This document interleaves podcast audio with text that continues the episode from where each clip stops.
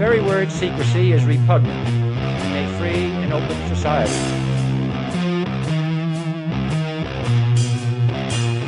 Politicians are put there to give you the idea that you have freedom of choice.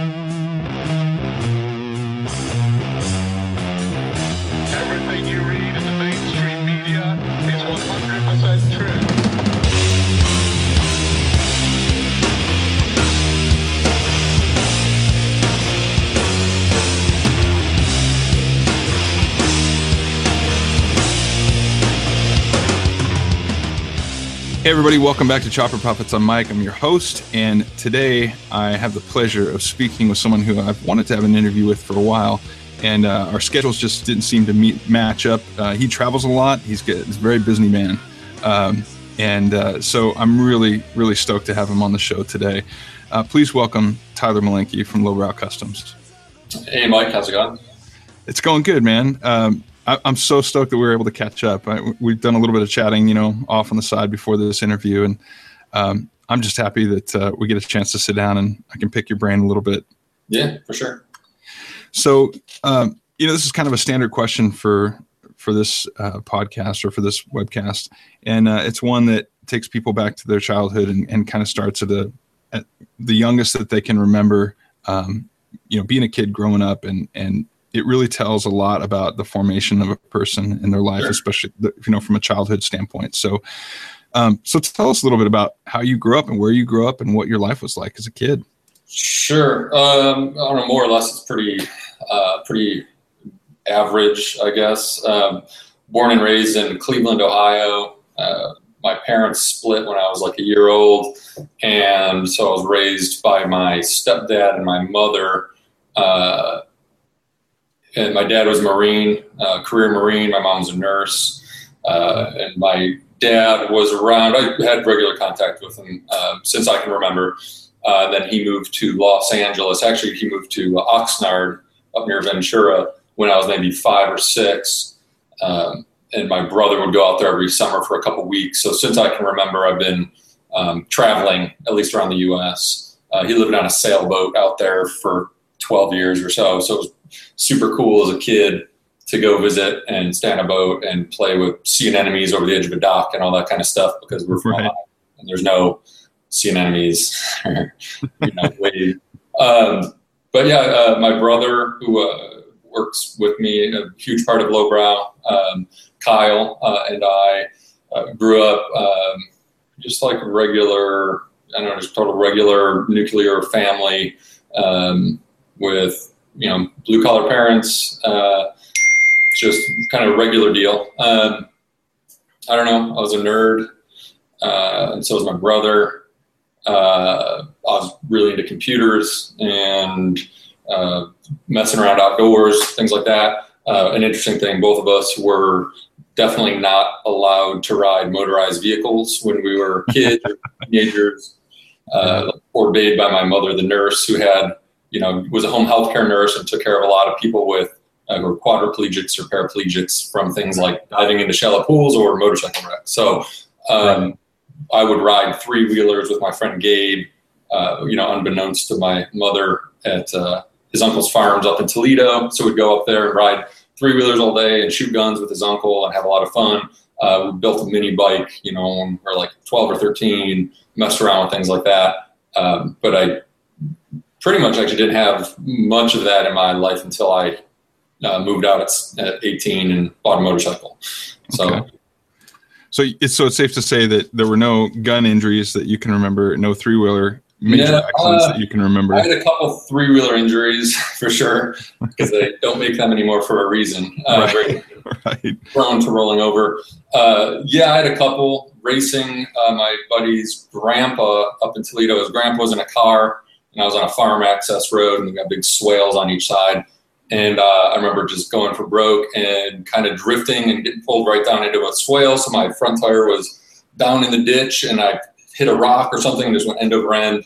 And uh, I think I smashed my nose in and stuff like that, but I was okay. I had, I think I had an open face helmet on or something. And then um, that was generally I was fine. And then um, trying to jump a lake in the woods on a three wheeler and uh, I was probably 13. And wow. landing and rolling it instantly and hurting my ankle and not uh, wanting to tell my mom and uh, limping around for a couple days until I figured I should go to the hospital. And it ended up just being a bad sprain, but I thought it might be broke. But so minor stuff, you know, um, no, no life changing accidents. so was it? Uh, you you said your mom was a, a like an in-home uh, healthcare. Yeah, yeah. When I was younger, she was a home healthcare nurse, so she would go to people's houses and apartments and help, you know, people who uh, who needed it. Uh, and then later, um, ended up being more into like the uh, I don't know management end of stuff for healthcare. So like Mhm. working at working with doctors and stuff. I don't honestly know the exact details, but Yeah. There's, I think there's probably better money in that, and it's probably a little less traumatizing. Even, I mean, I, Yeah. I'm not saying she did one or the other for any of those reasons, but Sure. I can imagine. it's a tough while. job. Uh, it takes a right kind of person Yeah. to, to help people like that. So Right. So, was there?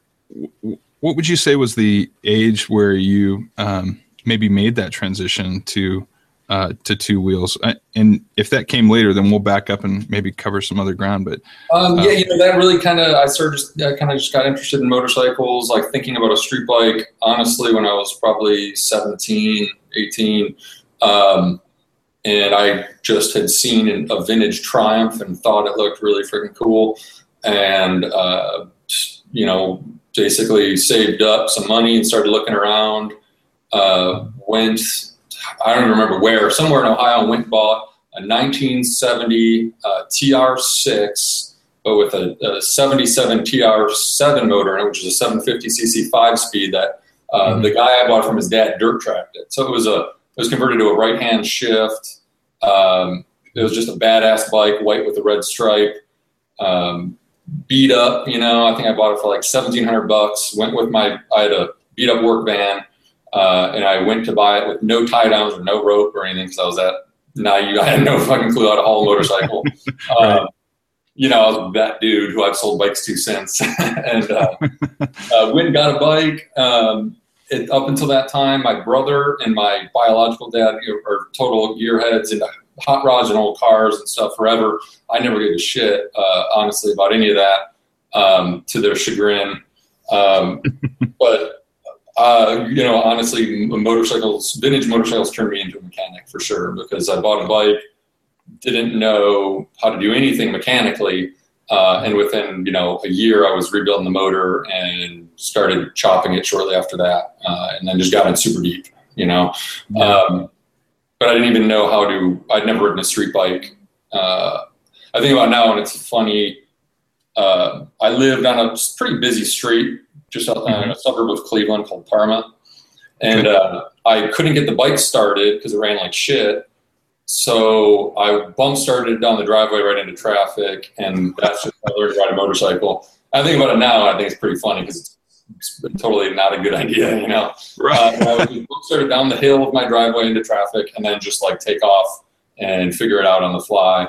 Um, and I think I just picked it right up, and there's no problem. So That's awesome. So you learned to ride and race at the same time.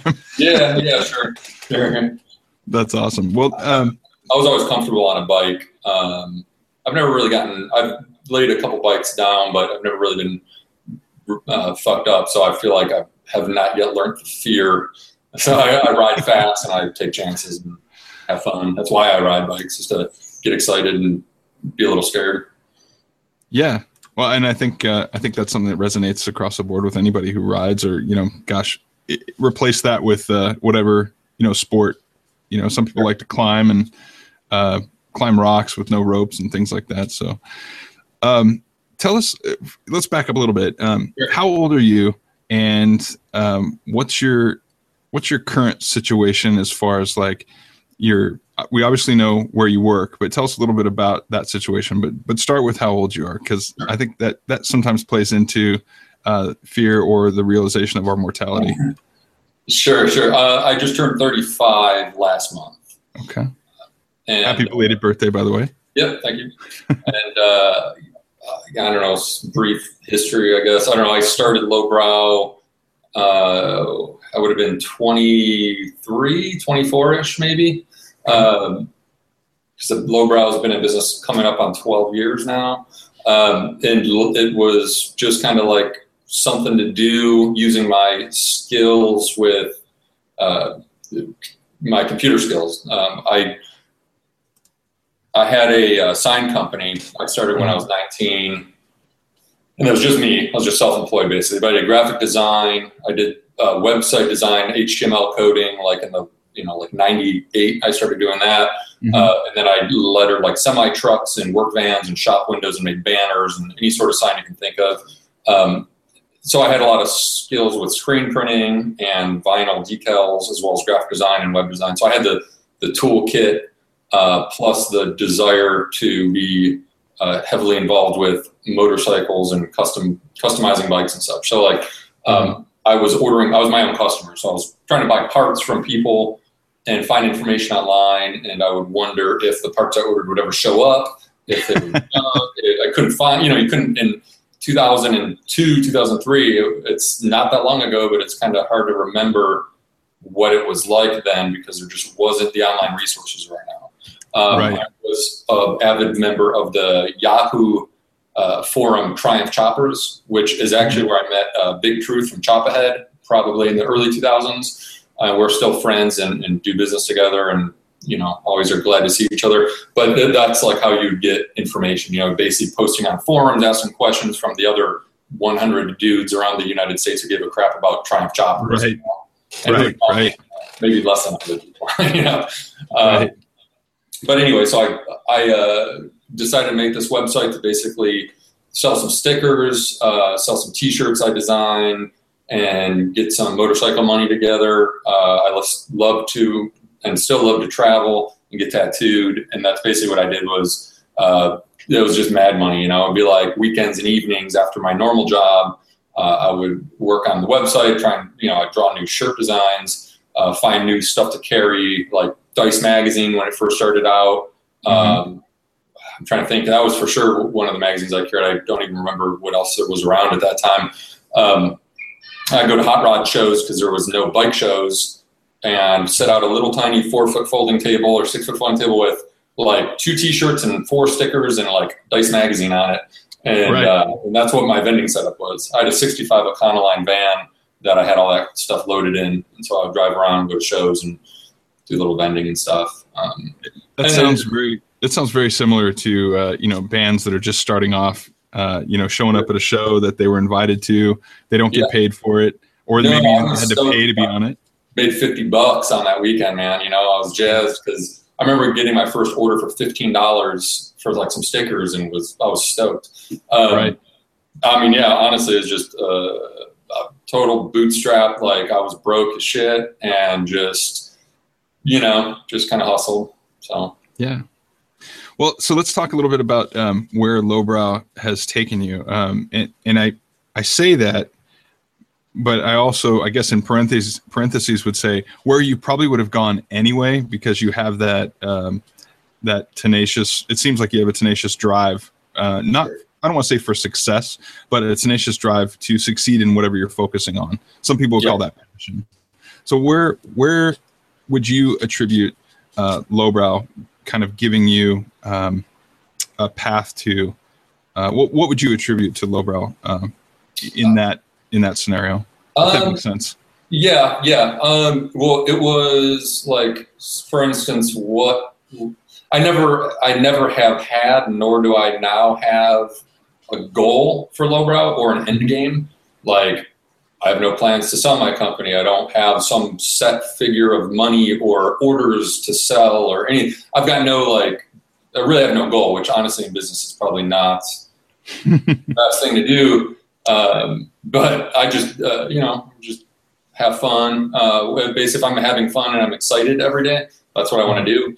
And uh, I have focused for years to build my company and also my lifestyle to be what I want it to be, which is um, I want to answer to, to no one. You know, I want to do what I want to do. I want to go where I want to go because I feel like life is extremely short and I don't want to waste any time, uh, you know, fucking around essentially. Right. So that's that's why I, I've been self-employed since I was 19. Um, I actually tattooed my hand. I was already decently tattooed, but I tattooed my hands at 19 as a, uh, a job stopper. Basically, I wanted to ensure with my skills of like programming and graphic design that I didn't, uh, you know, sell out to myself and get a job making an easy salary somewhere, but doing something that I didn't want to do. So I decided to kind of fuck myself potentially, you know, my parents were super bummed because they thought I was going to be homeless for sure. Right. Um, uh, but it gave me, you know, it just kind of, it just kind of, I don't know, took out some options because at that point, uh, in the late '90s, it was also very different. Not like it was that long ago or that I'm that old, but I got Right. fired from fast food jobs in the '90s for having piercings and tattoos. You know, so now you go to Chipotle, I'm pretty sure you have to have stretched ears and tattoos. right. Good Uh, example. I got I got fired from McDonald's, you know. So uh, it, it- I don't know. So it's I guess it's just a change. But I just I've always wanted to uh, make my own way, and um, I like I guess what you were alluding to before is I'm driven and focused, and whether it was lowbrow or I mean honestly, it doesn't matter what it is. Like you can name a topic, and I can get totally interested in it. like I don't sit around. I don't watch TV um, I get interested. I'm interested in probably at any given time four or five things, and I get super deep into it. Um, and Usually, when I get to a high enough level of something, um, like I start losing interest in it, maybe, and I move to something else. And with motorcycles, that's just never ending. So it, it's just hasn't Right. happened because you can. There's literally no end to uh, fabrication skill, uh, you know, mechanical ability, riding ability, and plus, I'm a business nerd and I like business, and it's a perfect profession because it's my passion and hobby as well as my livelihood. that and you know some people would call that uh, OCD or maybe even uh, Yeah, a low, low spectrum low spectrum Asperger's or something. But I, the reason why I'm smiling is because I totally get it. I'm Yeah, I, I'm very similar, and I've talked to you know a few people, obviously, in this community that uh, are the same way. You know, not Yeah. maybe not in the same exact manner, but they have they all have that uh, that same streak of you know passion, and they go far enough to where they understand where they feel uh, not maybe not have mastered it, but to a certain level. like eighty percent is kind of what I figure. You know, if I'm in the top twenty percent or ten percent of something of knowledge or of ability, Yeah. usually that's pretty attainable. And then when you want to be in the top ninety-five, you know, the top five percent or something, that's going to take ten times as much as much work and commitment. And unless it's a true passion and some, which I have true passions and callings and everything else, um, but if it's not something I want to put the next three years of my life into, you know, it might be something that I just uh, fall out of a little or whatever. But Right. Um, speaking of which, um, let's talk about racing a little bit. Why sure. don't you, why don't you give us uh, just a, a kind of a quick background or history of how you got interested in it, or was it something you were even interested in, or you just kind of fell into? I felt I kind of fell into it. I wouldn't say well, I wouldn't say I fell into it. Um, my uh, I, I I went from chopper like being into choppers and custom bikes um, into the realm like from there uh, I, I basically got into racing and stock bikes and basically the more I know about bikes the longer I've been in the industry and just uh, an aficionado of it I just you know kind of naturally get into all aspects of it um, I used to pretty regular go out to uh, Pacoima uh, and visit Wes White from Four Aces Cycle Mhm. and spend like a week sleeping on his couch and then kind of like hanging around at the shop, um, trick smoking cigarettes and we're talking about bikes. I don't smoke, but that's kind of what we did and uh, talking about bikes. And, um, you know, he uh, was racing at that point. This was probably like 07, 08, 09 and he was racing um, a few years probably at that point. Uh, a 1950s Triumph 500, chasing a record at the Salt Flats, Okay. and uh, he was so enthusiastic when he was talking about it. Like, uh, and one trip in particular, I had a 50s Triumph pre-unit at home that I was building a chopper out of at that time. And it was a, a, a narrowed Wassell banana tank, and it was a rigid, it was a swing arm uh, pre-unit frame with a, a hardtail that was extended and it was super narrow, and I had Akront Morad uh, flanged alloy wheels all laced up. It was basically I was building to be a chopper, but then I was like, oh shit, this is the perfect bare bones for a race project, you know. Right. So I uh, went home from that trip, that one particular trip, and uh, decided to just change direction and build a race bike.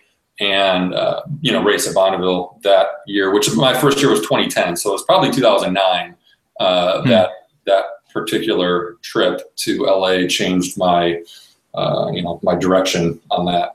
Um, and basically, I mean, I don't know, pretty much if anyone who does racing of any sort, or especially, I don't know, especially it seems like the salt flats and land speed. Once I uh, went out there and raced once, it was just, uh, you know, it's just something I, I've had to do again and again. Uh, it- it's just a blast. I mean, it's gearhead paradise for a week. It's like getting up at five in the morning, going out on this, you know, the salt flats, which are gorgeous. Every vehicle there, car or bike, I would describe as like the coolest fill in the blank you've ever seen, but it's Yeah. 500 of them, you know? So, and all the people surrounding those vehicles are really interesting. They're driven, they're weirdos, they're freaking odd. They're, I mean, they're from all walks of life, and it's just like, it's just a super good mix of people. It's not like the freaking uh, local bike night, you know what I mean? It's just Right. like, Right. I don't know. it- It's like it's got a good buzz of energy. Uh, you know, you race, you freaking break stuff, you fix it. You're with your buddies who are crewing, you know, cracking jokes. You know, just work hard all day, have fun, race, get drunk, sleep five hours, and do this and do it again about a week straight. Um, so it sounds like it sounds like some of the uh, festivals for you know some of the top festivals for musicians out there. Yeah, it's a it's a blast, and uh, honestly, it's just the uh, culmination of like for me working in my home garage Mhm. for endless hours, typically at night when my little girl was a baby or real little and sleeping. Um, you know, just tons of time spent taking crap I found at a swap meet, like fifty dollar crankcases and uh, tubing in s- you know sheet aluminum, and then making something that'll propel me at 150 miles an hour down salt flats is extremely pleasing. You know, Yeah. um, especially when I look at you know late model bikes and uh, with you know Harleys with twice the displacement or, or three times the displacement, and they're really, they're not even going that much faster than I am. My bike's 50 years older, you know, so uh, that's what I like is taking something old and slow that should not go fast, making go fast. Um, Yeah. I just get a Hayabusa, but it's just not fun. I mean, it would be fun, but it's not. It's a different kind of fun, you know. Yeah, you, you don't have the pleasure of uh, taking something that's older, probably go as fast as you're going to try and make it, and then building it yourself, and then, like you said, propel yourself down these you know salt flats. I mean, I'd love to, you know, I'd love to ride a Hayabusa or, uh, you know, whatever fill in the blank super fast bike down the salt. Um, and it would be fun and exhilarating, but it would not feel the same. Like, I'll do that right now. I mean, I will get on, you know, it's like no big deal. There's no I don't mental prep or anything. I'll just go do that. That sounds fun. Let- Let's do it. But when it comes down to some old bike that's, that I built and that's, you know, everything's handmade and it's exciting when you're doing 150, I feel like I'm doing 300. You know what I mean? right. peaking, vibrating, waiting for the motor to blow. I'm looking at all everything, hoping everything you know stays together with vibration and all that. Um, so yeah, it's just exciting. It's just a calculated risk, but it's super fun. Sure. I mean, that's everything in life, right? You, Yeah. count the cost, and you do what you can to prepare, and you, Sure. you do damage control on the things that you can't control. So. Yeah. Um, tell tell us a little bit about maybe your influences in racing. I know some people do. Some people have these great, like, well, I remember Joe Smith from 1920 who raced blah blah Yeah. blah. But tell us maybe a little bit about those people who have kind of inspired you, maybe other than obviously Wes, who seems Sure. like yeah, that the weekend or that conversation really changed the direction of your life. Sure. Um, when it comes to my dual engine bike, there's a a few guys. I mean, uh, there's actually a series of guys whose names I don't even know because I'm just Mhm. not that privy uh, to the history on some of that stuff. Um, but Boris Murray is an old drag racer at a dual engine Triumph. He just passed away actually this last year, but Mm. uh, his dual engine Triumph, who's running uh, nitro and quarter mile and was you know doing 180 miles an hour consistently. His fastest bike in the world for I think four years. Wow. And there's a real famous photo of him at the uh, Bowling Green drag strip with his front tire in the air and just you know an eighth mile of smoke behind him. You know, Jeez. I thought he was the baddest motherfucker I've ever seen. You know, so to me that guy rules, and that's honestly like that's why I went like these guys could could build these bikes, you know, and the you know why can't I? I've got I've got a TIG welder, you know, I've got a lathe, I've got uh, you know friends who are smarter and better than me if there's something I can't do, you know. So I figured Right. the guys who are building dual engine bikes literally like on the dirt floor in their barn and really agricultural fabrication ability. So why can't I just make something and, and go race it? Um, Right. And that's exactly what my inspiration was saying, fuck it, these guys did it, you know, why can't I? Um, Yeah. And, you know, just made it happen. I just thought it was just cool, you know, as far Yeah. as race bike, I just thought it was kind of ridiculous and, uh, and neat. And there's just not, I mean, there's, there's just very few in the world. So I thought it'd be cool to, to add one more to the ranks. So let's step down into the maybe the gearhead side of, of this interview, which I rarely do because um, I, you know this this interviews or these interviews really focus on the people. But Mm. um, given the fact that you have built a dual engine race bike, Mm. what what's the benefit of having you know two motors in one? Let's say in this case in one bike. I mean, I would think that you would have more uh, more torque. But what about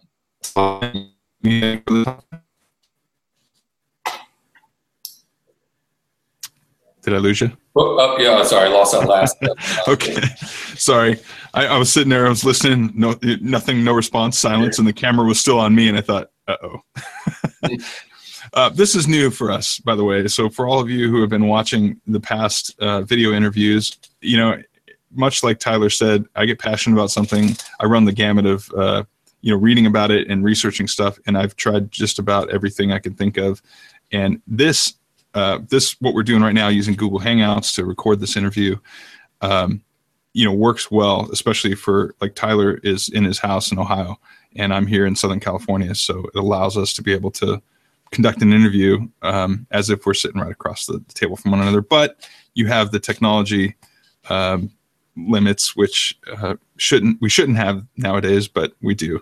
So if you if we drop each other you hear those little goofs that's just life so I, I think I got the, the most of that question there as far as the uh, the benefit of the, the dual motors.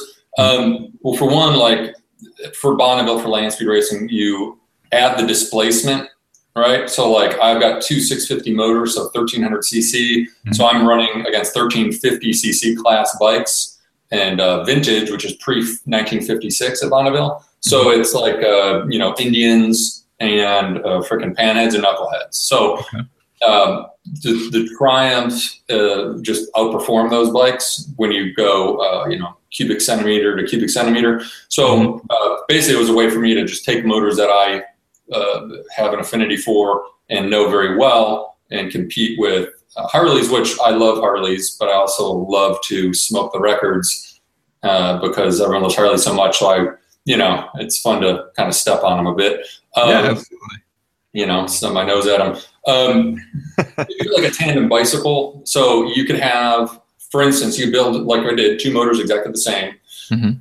But especially when you're talking about parts that are 60 years old and such, you're never going to have two that perform exactly flawlessly the same. It just will never happen. Uh, but imagine like a, an adult and a child riding a tandem bicycle. The kid can still help, even if they're not the same strength. Uh, they're not just along for the ride.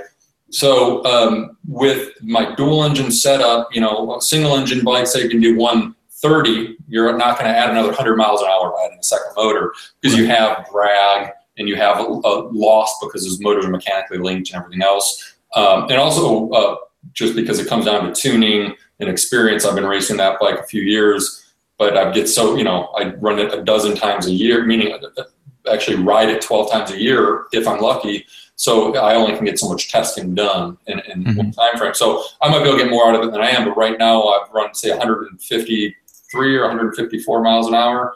Um, So that second motor, uh, you know, is, is giving me, you know, another 30 miles an hour or whatever as it is now, and that should increase. I should get into the 170s, uh, I believe, on gasoline. I'm still running just pump gas. okay Uh, and then if I get into, uh, which I plan, uh, nitro or nitrous, uh, I, you know, my real goal is to, I just want to go as fast as I freaking can, add body work onto that thing. And, uh, you know, I'm getting close to touching 200 uh, potentially on that. Wow. And that's what I like about it. It's just ridiculous, you know? Yeah. So, so I want to do it. That's really intense. I mean, anybody who's ever been, you know, over 100 miles an hour, um, and and I can imagine that it just it's exponential from there, especially regarding tunnel vision and things like that. But just the physics of going over 100 miles an hour, it uh, it's an experience. I've done it. I've only been and I'm not saying this as a proud moment, but I've only gone about 150 I had when I was about 18, and Yeah. that was intense. It was pretty intense, mind Yeah. you. I was on a freeway, so Right. But yeah, it's it's got to be intense. What's what's that experience like for you? I mean, nearing that 200 mark. Uh, well, I'm now I'm nowhere nearing it yet. I'm only in the 150s, and that 200 is a million miles away. And it comes to land speed racing, but um, honestly, the fast like you know, I had a big jump a couple years ago from where I'd run like 130 the first year I campaigned the bike, and the next year I, I think it was the next year I forget now, but I think I hit uh, like you know or low 150s. And there's a definite difference between, you know, I know when I'm going like 120 or something, but uh, there's a difference visually. I mean, everything you- can tell when you're doing 150. You know, it's there's a different, uh, a definite difference in handling on the bike. Mhm. Um, for instance, uh, at 130, I would just go through the, the timing, the timing lights, kill the motor with the kill switch, just let go of the throttle, and sit up a bit to air brake, and it was no problem. Well, uh, around 150, I did that when I just let go of that throttle, and I went into a, it unloaded the front end, and it came up, and just went into a, you know quick speed wobble. It woke me up because if I was doing 160 instead of 150, that might have just freaking Yeah. just sent it lock to lock, and that would have been that would have been it for that bike. Uh, you'd, you'd have been a dirt ball on the. Uh, yeah. I mean, I think I'd probably, I'd probably be fine. I feel like crashing out there isn't that big of a deal, but um, the bike would be, you know, probably annihilated. Yeah, I don't think there'd be anything I could use on it. Um, but yeah, so anyway, the, the learning of the handling on stuff like that is fun. Uh, the other thing is, it is one of those things where you're truly, for me, and I think this goes for a lot of racing or sports or sex or certain things where like totally in the moment, you know, like I'm not thinking about how my mortgage is due when I'm freaking running down the salt flats or whatever, you know, right. um, Right. everything I'm, if I'm even thinking, sometimes I'll realize I'm in like, you know, top gear, uh, balls out and realize like I didn't even realize I did anything. Like I don't remember, you know, you don't remember, you know, oh, I'm going to pull in the clutch, I'm going to shift, blah, blah, blah. Um, Right. It's just you're so in the moment that there is just nothing. It's just like a blank mind, which uh, is a big part of why I do it too. It's just an awesome escape. Like I don't think about my daughter, who I love dearly. I don't think any of that. You know what I mean? There's you can't, and uh, that's why I like it too. So on top Yeah, I've of noticed. I've noticed, and, and I don't know if you'll agree or disagree with this, but I, um, I've noticed, you know, in a couple of long rides that I've done, um, which I'm not that guy. I'm not, you know, eh, not to name drop, but uh, I do. He is an acquaintance of mine, and, and I consider him a friend. But uh, Rufio, you know, he's traveling all across the country, going Yeah. back and forth multiple times. Um, I'm sure he he experiences this daily, but for me, on some of the longer trips I've taken, it takes a little while. You know, maybe uh, for me, I think it, I would say a half an hour to 45 minutes, maybe nearing that hour where you're riding and you know, in the first part of that hour when you're riding, your brain, you're just going through all this junk. It could be like when the mortgage is due, when, you know, the bike Yeah. payment's due, when this thing is due, all the stresses of whatever. And then right around that hour mark, it seems like uh, I catch myself either singing more to like what's, you know, the headphones that are in my ear, I'm singing to the songs, or I'm just kind of listening to it grooving and all that stuff kind of fades away. Um, what's that like for you to, to have to go from thinking about all those things, like getting to Bonneville, traveling to getting all your stuff there, and then now you're on the bike and you got to go without thinking about something. I mean, does it just Um, kind of disappear for you, or do you really? yeah, to- yeah. It's it, like uh, every winter I do major changes to the bike, rebuild the motors, changes to the drivetrain, whatever, um, changes to the riding position, whatever. So usually, uh, probably always, my first run on the bike when it's been rebuilt, I'm nervous. Like I'm not scared, but I'm pretty fucking nervous Yeah. um, in a healthy way. Like I think you, sh- you know, it's just a natural reaction. Um, Right. But when I am, and you know, you're in full leathers, uh, it's potentially, you know, 100 degrees out. You've been sitting in line, so you're hot, you know, there's stress, you'd be uncomfortable. Uh, when the starter, uh, he'll point and uh, well, he'll say, shield down, you know, flip your shield down your helmet. He'll point you, course is clear, go. No joke, as soon as he points at me, like, uh, it's game on, and it's just like, uh, uh, probably like uh, my brain stem taking over. You know what I mean? It's just like that survival aspect where I'm not, you know, there's no conscious thought really happening there. So it just falls away. Like then I'm, I, no, I mean that's it. There's no nervousness or anything. You know, that's just gone, and then after that, it's gone too. So it's usually just like that, like kind of that anticipation, and then um, after that, you know, I, I don't know. I just want to frickin' r- race as much as possible, as quickly as possible.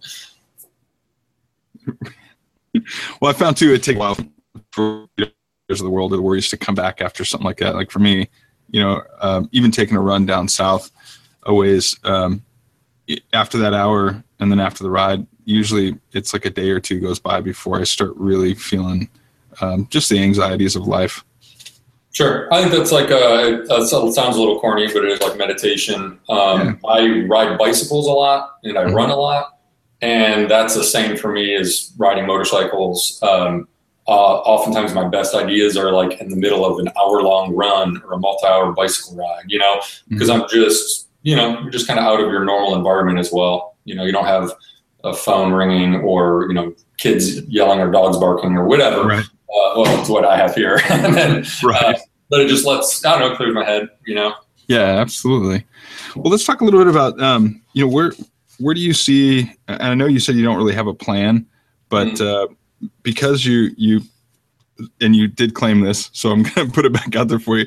Because you're a business geek and uh, and you enjoy that aspect, I think geek is just synonymous for being passionate about something. I mean, there's obviously the social awkwardness that comes along with being a nerd or a geek, which I mean, believe it or not, I was too. And and I think if people knew what I did for a day job, they'd probably still think I was a geek. But um, that being said, um, what do you see as the future for lowbrow? I mean, this is you built something from the ground up that I think, uh, ha- and it's just my opinion, has sustainability built into it.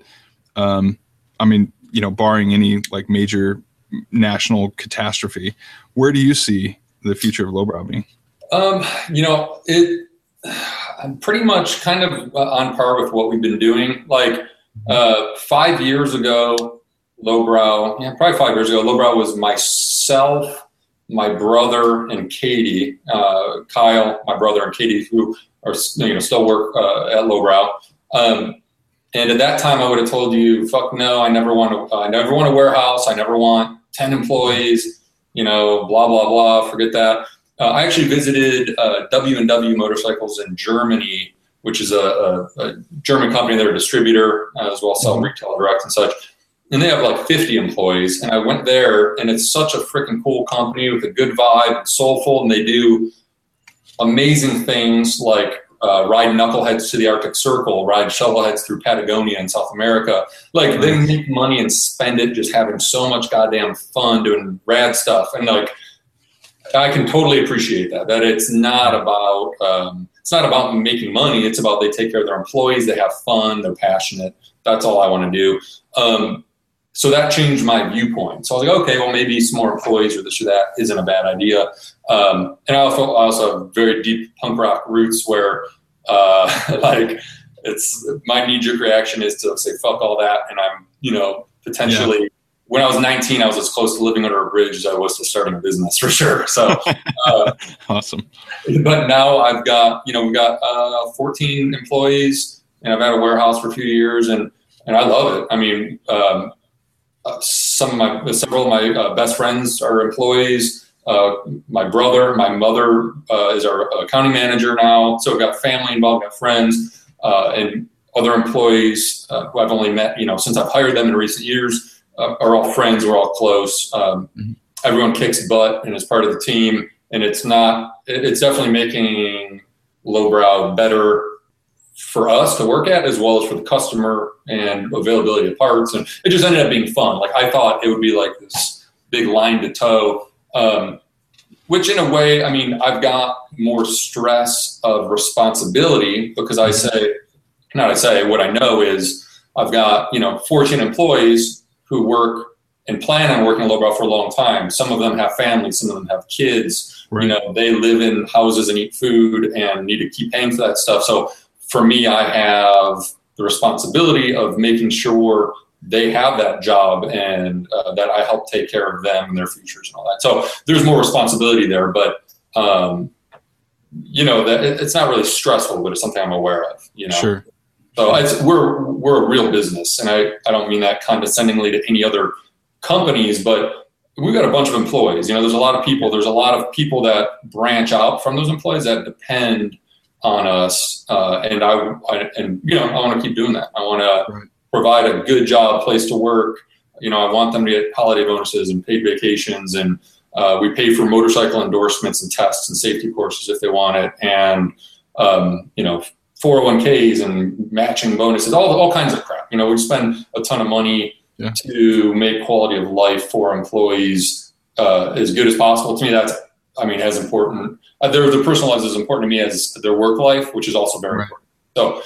So, um, you know, that's that's a big a big change. Uh, essentially, I guess getting back to the original question with the future would be doing what we're doing. You know, um my main job and what I enjoy is product development. I like literally doing a napkin sketch to a CAD or SolidWorks file to prototypes to uh, being at some little bike show in the middle of nowhere or some other country and seeing parts on a motorcycle that I personally designed. It's just it's very fulfilling. It's my creative outlet, you know.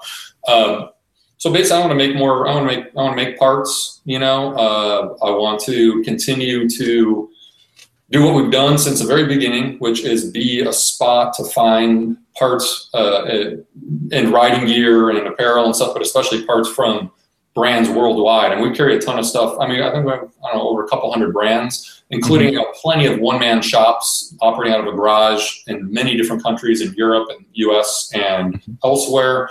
Um, and that's what we've kind of always done, and uh, we'll continue to do. So I want to always be that source to find, you know, quality stuff uh, that's cool. Um, you know, some of which you know we might only sell twelve a year or something, Right. um, but it's it's neat to uh, and fulfilling to be the source for that kind of stuff. Yeah, absolutely. I think um, what I would say, like my impression of lowbrow, is that uh, you you've come up to be kind of that go-to place for not only um, you know as a distributor for for other gear, but also as boutique stuff. You know, like you said, maybe there's someone that only makes 12 parts a year, and and they might be kind of costly, but you know it's made in the USA and it's uh, and it's well made and and being that outlet for that or being that um, I don't know carrier for lack of a better term, um, I think that's important, especially to a community that thrives on um, you know home built stuff um, that likes to know that who they're working with. Um, you know, not isn't just trying to make you know the Forbes 500. You know what I mean? Yeah. Sure. So, um, let me ask you this: When you come to a, a a show, whether it's a small, you know, little indie event uh, in the Midwest somewhere, or overseas, or it's you know Born Free, how do you feel when you walk into a show? Do you feel like Tyler Malinky, uh, you know, lowbrow customs, or do you feel like No, um, no, I, uh, socially socially kind of awkward motorcycle yeah. enthusiast? Oh, yeah. Everyone, all everyone who knows me makes fun of me because the way I feel is I got to get the fuck out of here right now. Like, I'm Awesome. so uncomfortable in situations like that at all. Um, I'm way more apt to be like hiding behind a tree at one of our campouts, so like I can just fucking be quiet and alone. Uh, you know, I'm not the limelight guy. Uh, Yeah. That's why it probably took two years to get this interview with me. like, uh, No. I just, I'm, you know, man, I'm just some fucking nerd who sells crap, you know, t-shirts and, and parts. And, uh, yeah, I mean, it's just no big deal. So when I get to a show, like, uh, I don't know, I, it makes me nervous, you know, um, because I'm, uh, I don't know, I'm an invert for sure. Uh, so I tend to, um, oftentimes at shows, I'll, with some couple beers will help, even though I almost never drink beer um, you know, helps loosen me up a little bit to talk and, and, and all that stuff. It's not that I, I don't want to talk to, uh, you know, meet people and this and that. I'm just socially awkward. So, You know, I think it's something that's, uh, I don't know. My wife and I talk about this a lot actually, because she is the polar opposite of, I wouldn't say polar opposite, maybe that's a little harsh, but she is the opposite of me in a lot of ways. One percent of the female population. And so it's, uh, you know, when we get along, we get along really well. And when we don't get along, it's like, it's like having, you know, ready to throw blows with another dude so and i'm sure there's many people that can that can kind of uh, relate to that but the reason why i'm saying that is not everybody is you know an extrovert always on like can't wait to go to the you know whatever the latest and greatest thing is and meet people um, I can handle that. My personality, I can go and be around a lot of people. Mind you, as I get older, only for a limited amount of time because then I come home and I'm exhausted. But um, but there are also the other side of that spectrum, introverted people who tend to be the idea, you know, the, the idea people, the makers, the creators, um, and not really the limelight, you know, folks. Um, but I guess I'm just kind of saying this more as, um, you know, when you meet somebody who might be your your quote unquote, you know, chopper hero, um, not to expect them to be something that they're not, um, because they're just people. You know, they're people like you, like me. Um, and if if you ever do get kind of a weird vibe from somebody, my philosophy in life is just you know don't hold them against them because it's likely that they're they're overwhelmed. You know. Right. Yeah, yeah. That's I, I've gotten much much much better over the years from being in business too. Because I I mean I've got to make phone calls. You know I've got to talk to people. I've got to you know all that. So I've gotten way better. I mean there was a period in my life where I, I don't feel like I said many words like ever. you know. So uh, uh, yeah, I've gotten way better at it. But yeah, I I tend to be um, yeah just kind of nervous, I guess. So. Awesome. Well, let me run through a couple questions. Uh, these are just going to be some random questions for you. Um, and I know the answer to this first one already, but dogs or cats? Uh, dogs, I would say. Okay.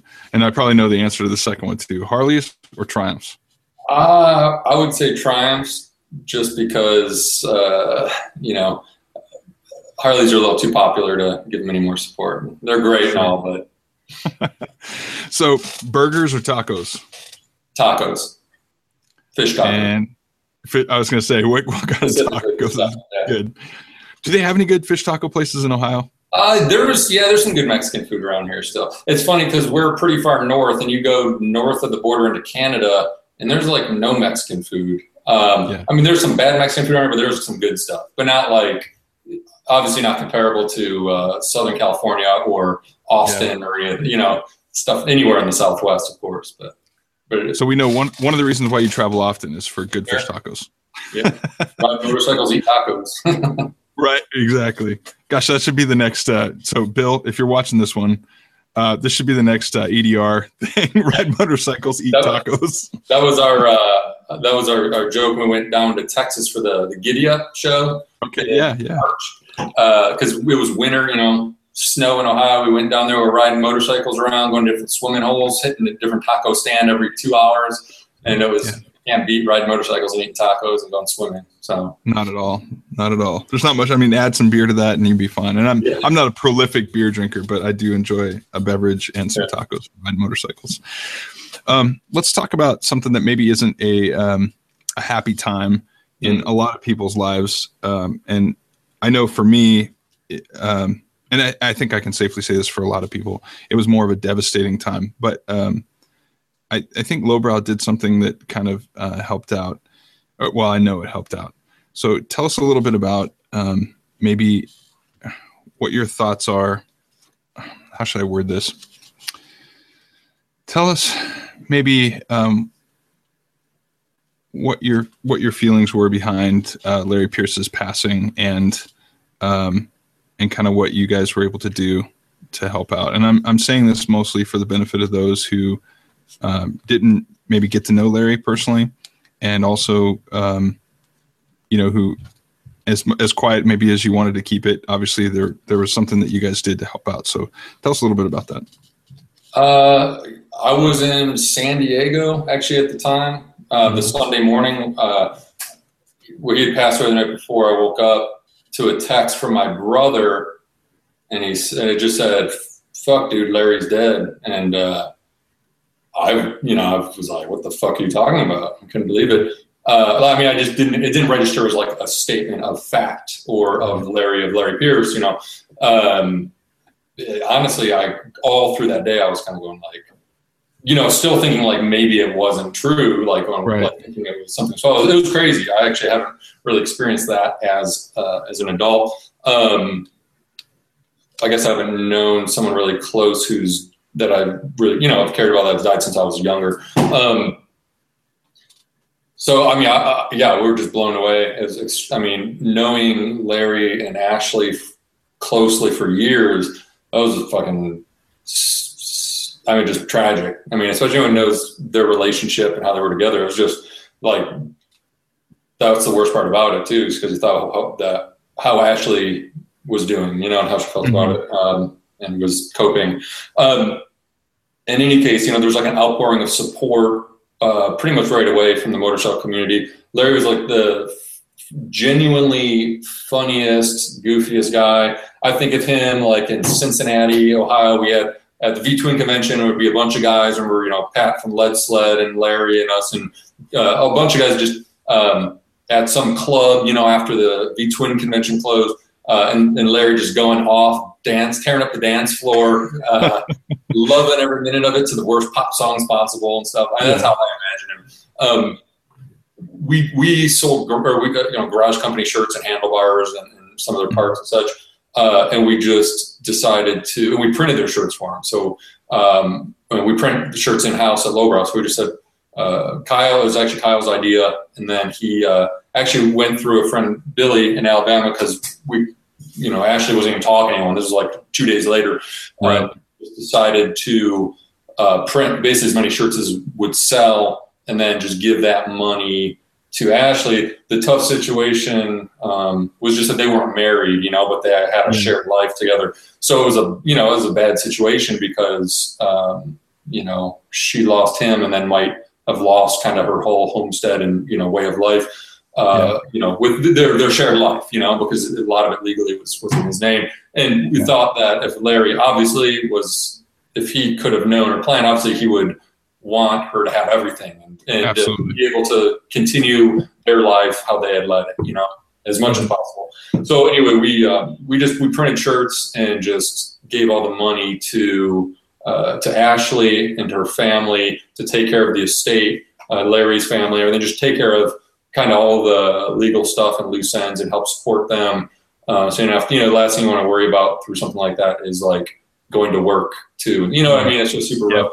So uh, it was insane, honestly, the amount of support the motor motorcycle community gave by buying a shirt. I mean, there was, I, I think we sold like, I, know, I, think it was like a couple thousand in like 2 mm-hmm. days. So, I mean, it blew me away. It was probably uh, 10 or 15 times the, uh, what I expected. We were going nuts uh, filling those orders. And uh, Ashley was, of course, so um, uh, uh, you know, appreciative. I mean, she couldn't, she was blown away by everyone's support. So um, for us, it was honestly a very minor thing. It was just having the, uh, I don't know, having the, the, I guess, audience, being able to spread that word of it and then having the operation in place, meaning like our normal shipping and receiving and warehouse and all that stuff. And t-shirt printing, we had all the tools at our disposal to make that happen like quick and mm-hmm. seamlessly. Mm-hmm. And so we did, you know, so it wasn't it was the support of all the people who bought shirts, not um, you know not us in particular.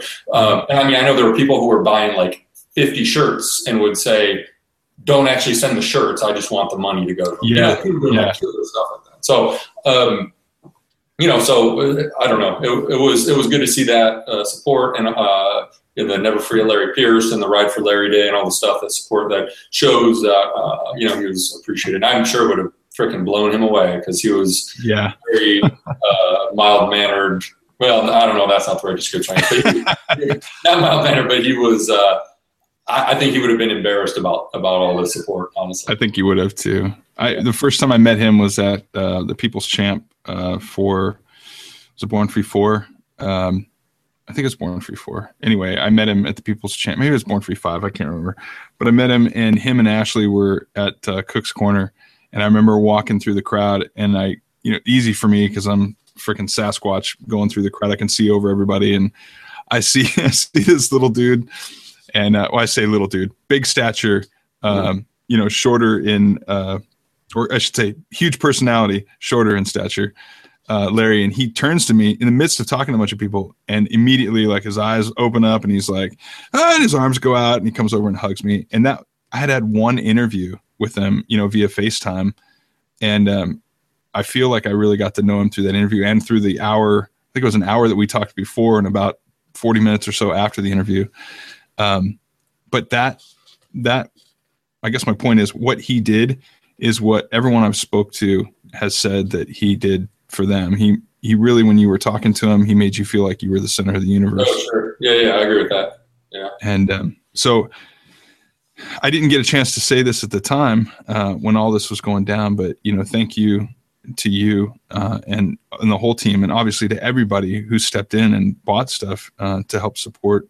And because money obviously doesn't mean anything in the midst of losing somebody, but it does mean something in the, you know after all the the grieving in the morning has has passed and it's starting to fade, and you've got all those bills, like you said, in the legal the legality of Yeah. uh, someone passing. So um, just thank you. Thanks for doing the right thing. Yeah, I appreciate it. Yes, um, I said, it, was, it worked out really good, and it was just a lot of people that came together to help make that happen. So I'm glad. I mean, uh, I'm glad we can do stuff like that once in a while. We, um, you know, anything you can do when you have enough communication with people, there's enough, you know, uh, Yeah. eyes or ears or whatever. It's great. Uh, I feel like you got to use that to make good things happen because, Yeah. you know, I mean, wearing the motorcycles is saying exactly uh, saving lives, you know. So whatever good, whatever good we can get out, uh, and now there's anything bad about it, but any uh, positive things, support do for charity, and this and that we can do by, you know, kind of uh, reaching out um, for little donations in, in that way. I think goes a long way, you know. I agree. I agree. Um, I wanted to ask you one more thing, kind of about lowbrow. Mhm. Um, tell us about the lowbrow get down. Are you are you guys going to continue to do this uh, year over year? Yeah, I think so. Uh, it's honestly one of my favorite events we do because it's just all fun and very little work involved.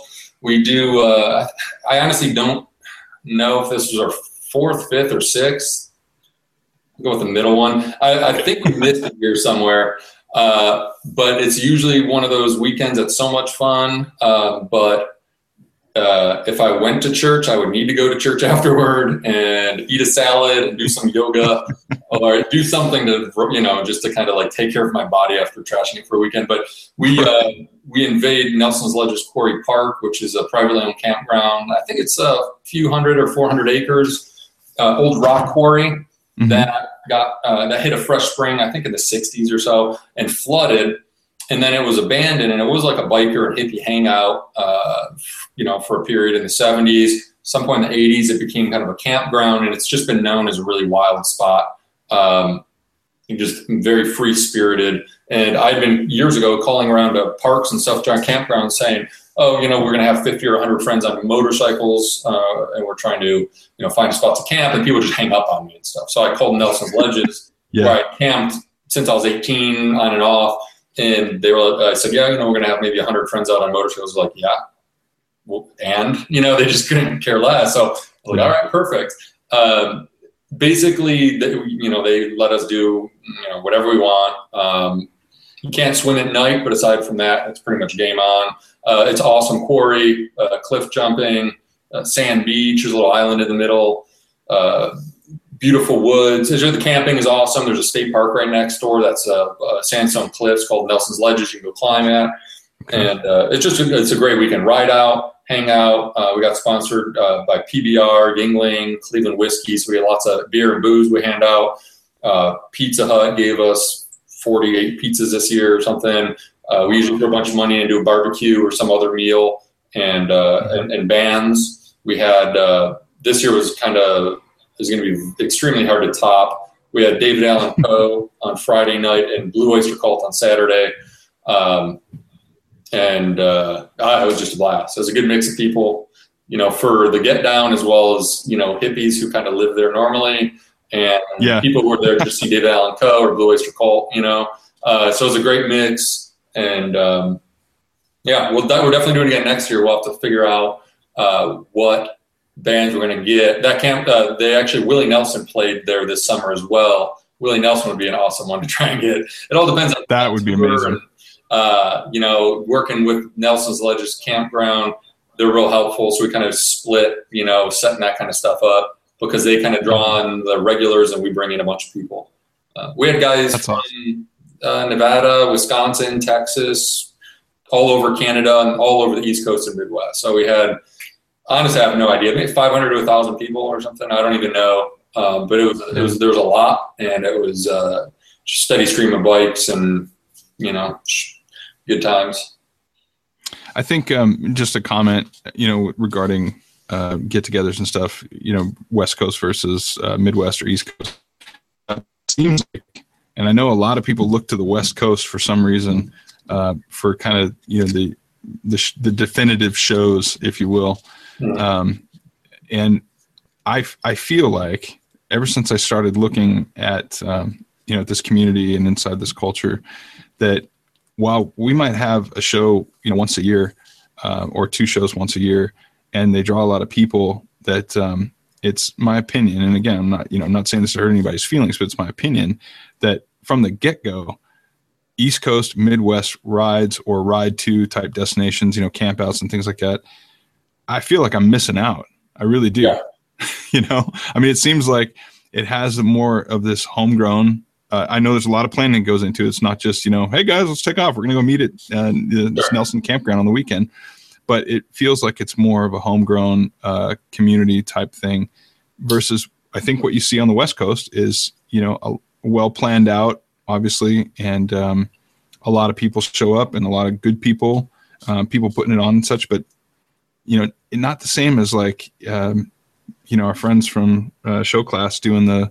Well, I say show class, but I know it's show class and, and the death science guys doing the um, the North Carolina, you know, run down the coast and stuff, uh, Right. and and just everything, the Gypsy Run, all that stuff.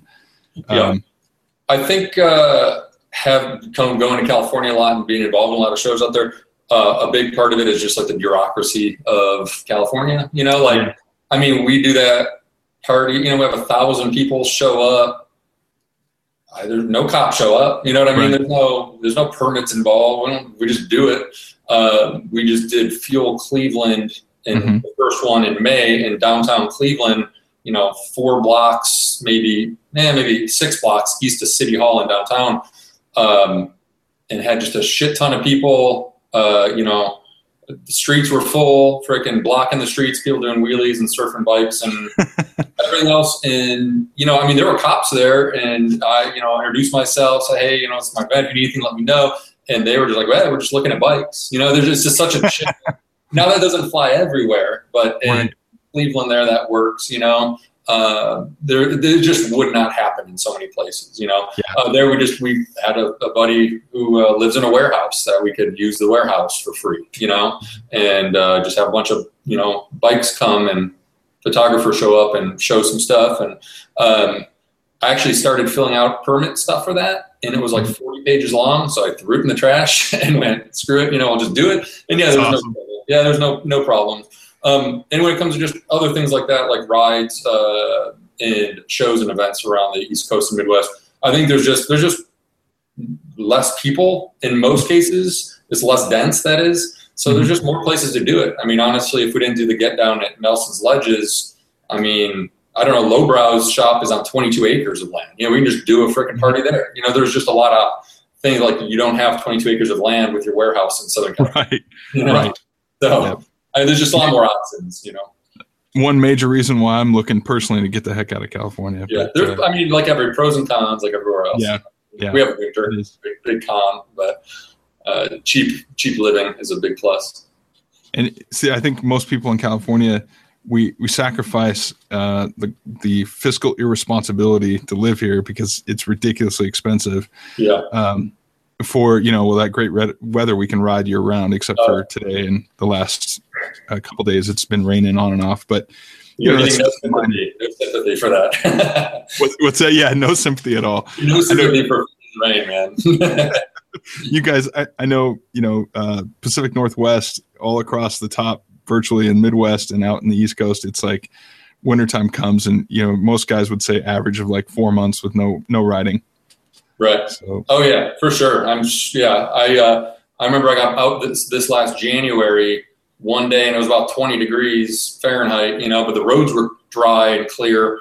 Uh, but it's you know there's a foot of snow on the ground. Uh, I went for a probably 15 or 20 minute ride, and then couldn't get into my garage because my hands wouldn't work to turn a key. You know? uh, but it was it was so much fun with those miserable conditions. I was just so excited for spring. you know? But um, yeah, typically, I mean, I'll go months without riding a motorcycle, at least in Ohio, if I'm lucky enough to go to the West Coast or something.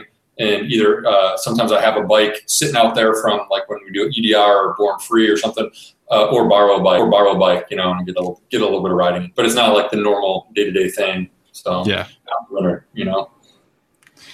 Well, let's. Um, I want to ask you a couple questions, maybe just to, to close off the interview. And and Sure. I I moved away from these questions for a little while, and uh, I I don't know. I, I'm just gonna dump them out here and see what you think. Sure. Um, what is the the hardest or most difficult situation that you have ever found yourself in? Um, and it could be anything. I mean, you know, I've had people comment from uh, you know a death of their their parent to um, divorce and things like that. But what's what's kind of the worst situation you've ever found yourself in, and, and how did you get through that? Uh, mine, it's not bad now at all, but at the time it was hard. Uh, which I had a big shakeup in my life uh, four years ago or so, uh, maybe four and a half. Um, I was uh, married, and uh, my daughter, at the time was like a year and a half, and uh, my ex-wife, like totally to me out of the blue, was just kind of like, "I'm moving out. I'm done." and uh, basically more or less like this is a shorter version because it took a year of, sh- of me trying to save stuff and her living as a single woman basically but um, basically she split and uh, i've been a full-time single dad since then with raising my daughter um, and it, it was hard at that time you know now i'm so glad uh, i'm so glad i'm divorced and things worked out the way they they did uh, and it, I've been very happy for years. But there was a, a definitely like a year or more that was really rough. Um, that actually were some of the most exciting years for lowbrow, like getting our current building and all kinds of stuff that I just honestly didn't really. I mean, it happened, so I was working at it, but I just didn't really care. You know, I was just like, Yeah, fucking bummed. Um, so that that was hard at the time, but like I said, I'm totally fine and happy with how things worked out, uh, and I wouldn't change anything honestly, um, because I'm so happy with my life today that I wouldn't disrupt anything because I wouldn't want to change it. You know, I'm so happy with my family life and my home life and all that. So um, that would be the hardest thing, and it just fucking sucked and was worrisome for multiple reasons, including the business. You know, because it could have freaking ended my company. You know, so um, the divorce. You know, so right. luckily, luckily it didn't. That, that's been the roughest thing I've personally gone through, and things pertaining to that. You know, just all Sure. kinds of shitty stuff. So. Well, what was um, you know on the on the upside of that? What what's the best thing that, that you've ever experienced in life? Uh, uh, I cliche, but my daughter is like, Yeah. you know, uh, a cliche for a reason. Because I mean, I love kids. I love. I'm a family man. Um, That's my deal. I want more kids. I love just that regular stuff, man. You know what I mean? Like just my little girl getting off the school bus. I love making dinner and hanging out. Uh, I love the weekends when we don't have to get out of bed and watch cartoons and all that stuff. So that's the best thing for me. That's why I would change. That's one of the reasons I would change nothing because despite the shitty things that kind of, you know, were part of having my daughter as far as the, our, my ex, you know, my marriage flying partner, all that crap, um, you know, it's totally worth it. So, Yeah. you know, I, I can understand that. I really can. What um, piece of advice for all those people out there who are entrepreneurial? Uh, they have the passion, um, they have the drive to want to put something together or, or make something happen, um, but um, you know don't have the experience or haven't experienced it before. Uh, what would you encourage them with? Um, a couple things. One would be focus on one thing. I've seen so many people who could have done something great or made one of their endeavors uh, a big success, but uh, because they've got six things going on, they've got you know they're they're a singer in a band and they've got a freaking normal job and they're trying to build bikes and they're trying to fill in the blank. Like you're never going to be very likely you're not going to be great at any one of those things. So stop all the other bullshit, man up and or woman up, and just fucking do it and focus. Uh, the other thing I would say is uh, I've gotten a lot of knowledge and um, saved myself much time and headaches and heartache with uh, mentorship. You know, basically just through my life, and it just happened naturally since I was probably my late teens. But um, someone typically older than me, uh, not always the case though, who I admire, who's got a skill set or has done something that I want to do. Mhm. And it's actually, you know, just being friends with them, you know, uh, asking questions, asking for support, asking for points of view, being open to what they have to say. Um, you know, not having to figure out every damn thing for yourself. So for me, like Right. I've, I've got a, a few people, close friends who I'd also consider mentors. Um, and that's kind of always ongoing. You know, it seems like I kind of add to that as I get older or I'm like kind of have questions in a different area or whatever, you know, uh, I'm always just looking for uh, that relationship. And I think it goes both ways too, you know, and both people um, really get some, something out of it. So uh, that would be my other piece of advice or something that's worked for me. Awesome. Well, thank you, Tyler. I really appreciate your time, man. And I, you know, Sure. like I said, I, I'm stoked that we finally got to sit down and talk. Uh, you know, we we have we played tag for last couple of years, and uh, I know it's not because you don't like me. Not at at least I at least I think it is. but yeah, thanks thanks for uh, spending some time with us and and um, sharing your wisdom and your life. And um, I, I wish you the best, uh, you know, in the future. And I I think I think you're doing some good things, man. Cool. Thanks, Mike. I'll see you. Uh, I'm sure. Hopefully, at some point. Hopefully, this winter, I'll see you in California. So that means I won't be in Ohio at some point. Hopefully. So, Come enjoy some warm weather. yeah. All right, thanks again, Tyler. You take care, man. Uh, thanks, Mike.